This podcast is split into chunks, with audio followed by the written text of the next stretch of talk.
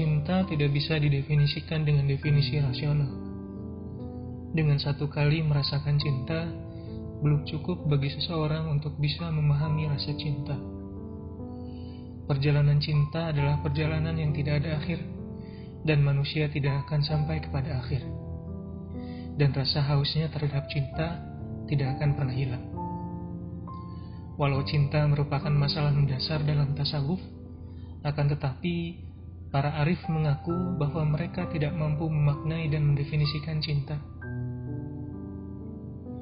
Banyak orang mendefinisikan cinta dengan definisi yang berbeda, tapi tak ada satupun yang memberikan definisi yang bersifat hakiki. Bahkan hal itu tidaklah mungkin.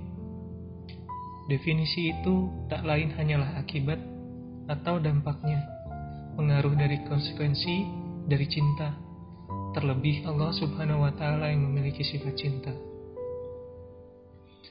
Banyak orang telah menyalah artikan cinta. Yang mereka lakukan adalah mengartikannya pada sisi akibat atau dampak yang dihasilkan dari cinta. Misalkan, cinta adalah pengorbanan, cinta adalah perbudakan, cinta adalah kebahagiaan, cinta adalah penderitaan, bahkan ada yang mengartikan bahwa cinta adalah hilangnya diri terhadap yang dicintainya. Ini semua bisa saja benar secara logika, namun masih pada level dampak yang ditimbulkan dari esensi cinta. Ironisnya, tidak jarang yang mengartikan cinta dengan luapan nafsu birahi, padahal esensi cinta sangat jauh dari nafsu birahi itu sendiri. Juga banyak yang mengartikan cinta dengan definisi cinta adalah ketertarikan pada objek yang memikat, yang kemudian muncul rasa untuk memiliki, menjaga, dan memelihara sepanjang waktu. Pengertian itu bukanlah cinta yang dikenal dalam terma tasawuf, melainkan imitasi cinta Jika kita mengartikannya dengan itu, maka itulah cinta palsu.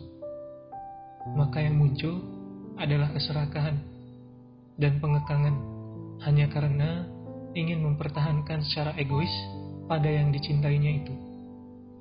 Kemudian muncul rasa sedih, kecewa, sengsara, dan bahagia. Itu semua tidak lebih dari efek dari suasana cinta, tetapi bukan arti cinta itu sendiri. Karena itu, Cinta tidak bisa didefinisikan secara hakiki. Cinta hanya bisa didefinisikan secara formal dan verbal. Orang yang mendefinisikan cinta tidaklah mengenalnya. Siapa yang tidak meneguk cinta berarti tidak mengenalnya. Orang yang berkata aku telah kenyang dengan cinta berarti tidak mengenal cinta. Cinta adalah minuman yang tak pernah memuaskan. Abu Yazid berkata, Laki-laki pecinta adalah orang yang menyerap air lautan, tapi lidahnya terjulur keluar karena kehausan. Orang yang mencoba-coba mendefinisikan cinta, berarti ia belum tahu arti cinta. Begitulah kata Ibnu Arabi. Dalam hal ini, beliau memberi perumpamaan dengan orang menenggak lalu merasakan nikmatnya anggur hingga ia mabuk. Baginya, merasakan lezatnya rindu dan cinta sama dengan orang yang telah mabuk karena anggur. Jadi, dalam keadaan mabuk, orang hanya bisa merasakan dan tak akan mungkin mampu menjelaskan perasaannya. Orang yang belum pernah menengguk anggur dari cawan, ia hanya bisa menduga-duganya dan praduganya itu diyakini sebagai sebuah definisi. Menurutnya, orang yang berkata, "Aku telah merasakan isi cawan," berasa manis sebagai gula, saat itu, bisa dipastikan ia tidak sedang mabuk atau merasakan nikmatnya anggur. Ketahuilah bahwa cinta itu adalah anggur itu. Dalam konteks lain, beliau mengatakan, hati para pencinta Tuhan telah terbelah. Mereka melihat keagungan dan kebesaran Tuhan dengan cahaya hatinya. Badan-badan mereka adalah alam ini, Ruh-ruh mereka adalah alam malakut dan akal-akal mereka adalah langit. Mereka berbaris di antara barisan-barisan malaikat dan mereka menyaksikan dengan mata keyakinan.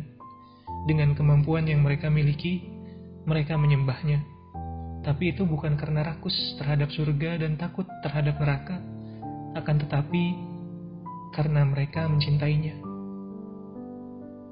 mencintai Allah. Menurut Abu Yazid, cinta adalah menganggap sedikit milikmu yang sedikit dan menganggap banyak milik zat yang kau cintai. Sementara, menurut pendapat lain, cinta adalah melakukan tindak tanduk ketaatan dan menghindari tindak tanduk kedurhakaan.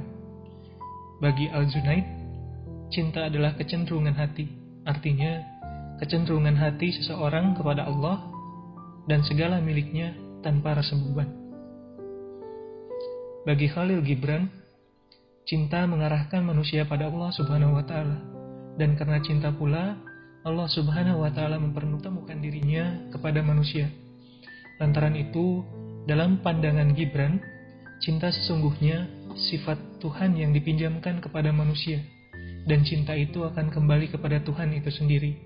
Karena segala sesuatu adalah pantulan dan imanensi dari Sang Maha Cinta. Cinta kepada yang lain selain Allah, tetapi atas nama dan didasarkan pada Allah, akan membawa manusia dan alam semesta kepada penyatuan dengan Allah. Kata Gibran, cinta membimbingku mendekatimu, namun kemudian kegelisahan membawaku menjauhinya. Aku telah meninggalkan pembaringanku, cinta, karena takut pada hantu kelupaan yang bersembunyi di balik selimut kantuk. Bangun, bangun, cintaku dan dengarkan aku Aku mendengarkanmu, kekasihku. Aku mendengar panggilanmu dari dalam lautan dan merasakan kelembutan sayap-sayapmu. Aku telah meninggalkan pembaringanku dan berjalan di atas rerumputan. Embun malam membasahi kaki dan keliman pakaianku. Di sini aku berdiri di bawah bunga-bunga pohon almond, memperhatikan ruhmu. Gibran tidak hanya menekankan cinta sebagai dasar hubungan antara manusia dengan Tuhan, tetapi lebih jauh dari itu, melalui dan dalam cinta manusia diarahkan, dituntun sampai pada tahap akhirnya hidup dalam penyatuan dengan Allah. Cinta melampaui keterbatasan manusia, menembus ruang fisik dan berjumpa dengan Tuhan. Dengan demikian, cinta ditempatkan Gibran sebagai bentuk hubungan terpenting dan tertinggi. Cinta, la ilaha illallah. Cinta menjadi syarat salah satunya. Syarat untuk mengucapkan, mengimani, meresapi, dan melaksanakan kalimat tauhid la ilaha illallah.